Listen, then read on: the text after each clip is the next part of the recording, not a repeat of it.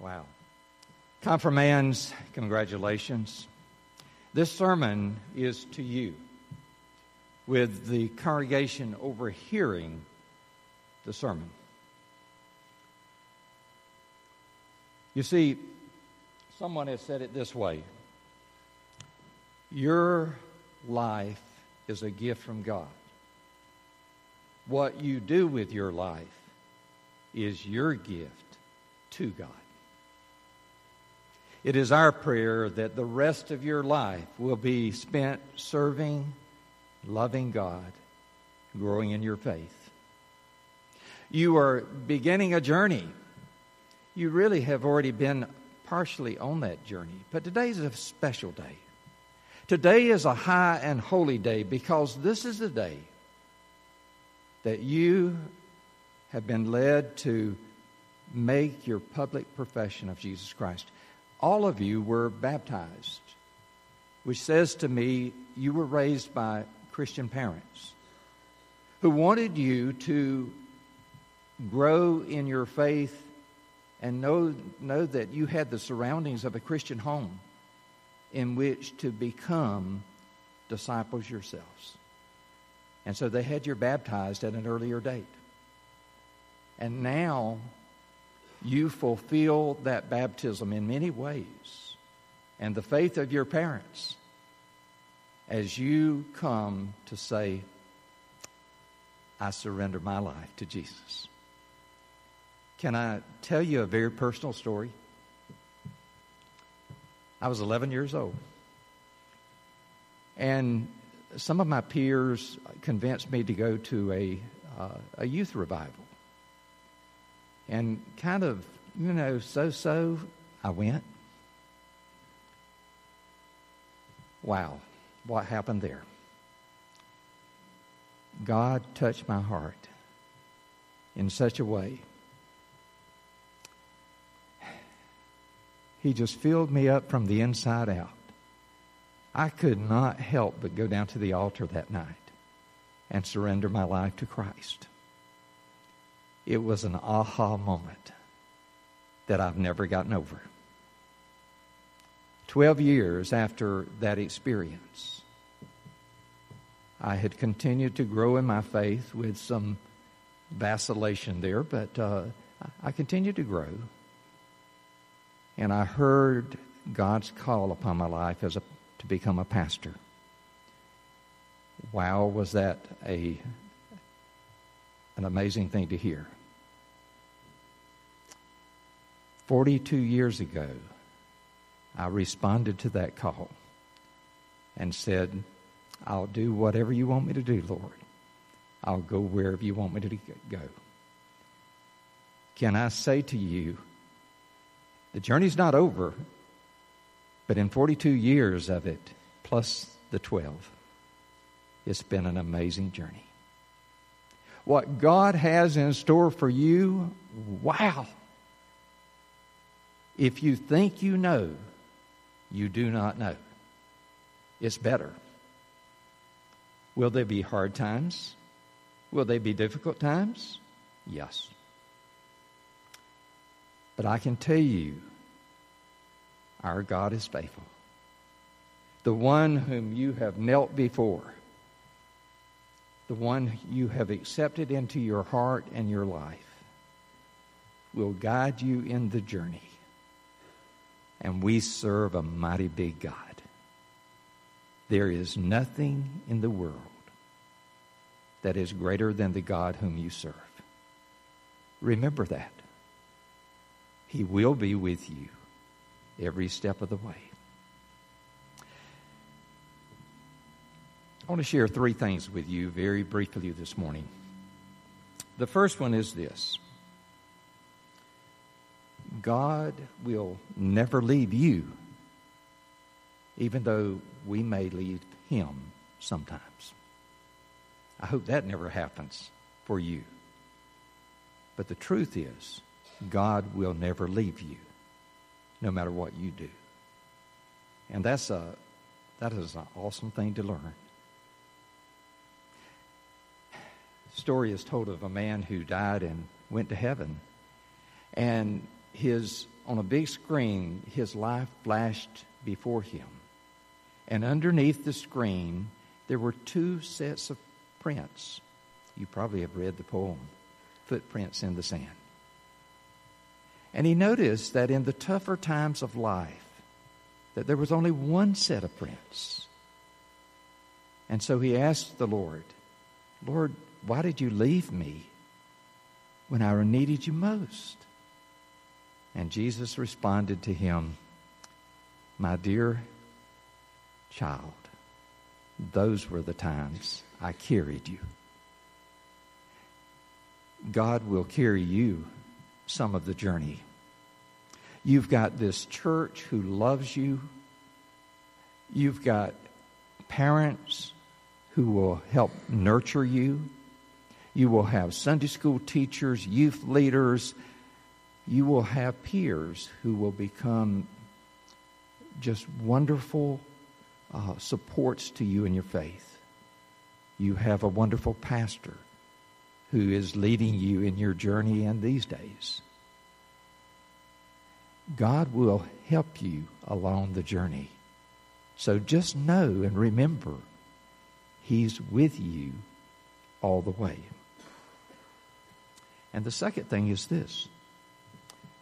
Believe even when you cannot see God around you or feel God around you.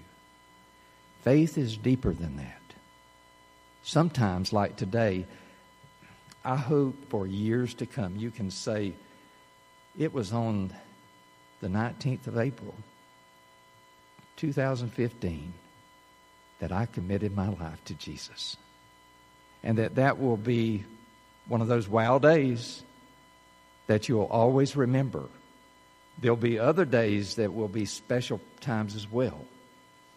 But that is, that's a wow. That's a great one. And I hope that that just stays so close on your heart as you begin to live out your faith. There's a story in Scripture. It's one of the post-resurrection stories, we say, because it was after Jesus was resurrected, and Jesus came and stood in the midst of the disciples. But the apostle Thomas was not there. Later, after Pete, Jesus had, had gone away for a bit, um, Thomas said, no, no, no, that didn't happen. He said, I will only believe if I can put my finger in his nail prints and if I can touch where the spear pierced his side. Well, it wasn't long after that. The disciples were all together again. And Jesus appeared once again. You know the first thing he did? He went to Thomas and he said, reach here and place your hand in my hands. And also reach and place your hand over where I was pierced. Be not be- unbelieving, but believing. Thomas did what you did this morning in response to that. He said, my Lord and my God.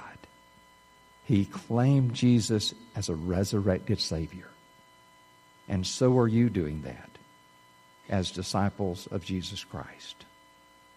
What a joy it is to do to join the family of God and to know that you have so many people who are praying for you and the life that you are you have before you. You are becoming disciples. Knowing that you are a disciple, but you're becoming a disciple. You have not reached full maturity yet. When you were a child, your parents cared for you because you could not care for yourself. The spiritual life has parallels to that. We accept Christ and we grow in our faith, but there will never be a time, at least I haven't reached it, and I've been around a few years. There, there will never be a time when you can say, I've got it all. You see, Jesus is always opening new doors for us. He's deepening our faith. He's calling us to be fully, vibrantly alive, mature disciples of Jesus Christ. And the same way that you have grown up over the years, your faith will also grow. And you'll become stronger. And you'll become a better servant of God because you, you have grown into your faith. And then the third thing I would like to share, just to remember. Keep loving God and others in all settings. That's harder than it sounds, and yet that is what the command comes from Jesus. He said this, I give you a new commandment, that you love one another just as I, remember he died on the cross, just as I have loved you, you should love one another. One of the greatest qualities and characteristics of the early Christian community that was seen by the world was that, that how they loved one another. There is no love that compares to Christian love. We don't, we don't cast blame. We wrap our arms around one another and show support and care and nurture. And we help each other to grow deeper in our faith, in our relationship with God. You will never outgrow your faith. Some folk think that they are, as long as they've made a profession of faith, that's all they need to do. Please understand, that is not true. God is beginning a new work in you that will be completed when you go to meet him in heaven.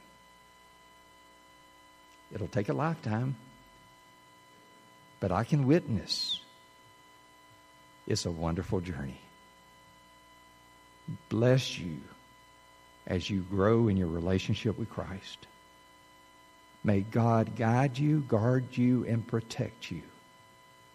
And may your lives be the most amazing witnesses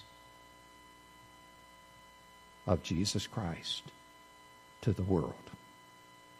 You never know how many people your life will touch because you have become a full disciple of Christ. Well, I personally believe it's not in Scripture. It's one of those things that were, was not recorded as such, at least. But I believe the angels in heaven were singing when you knelt on this, this kneeler, because a new disciple had been made as you professed your faith in Jesus Christ. Let that grow in your memory.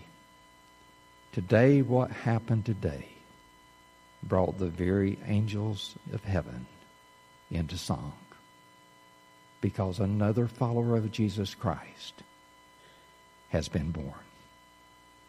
God bless you in your journey. Hang in there. It's going to be a lot of fun. God bless.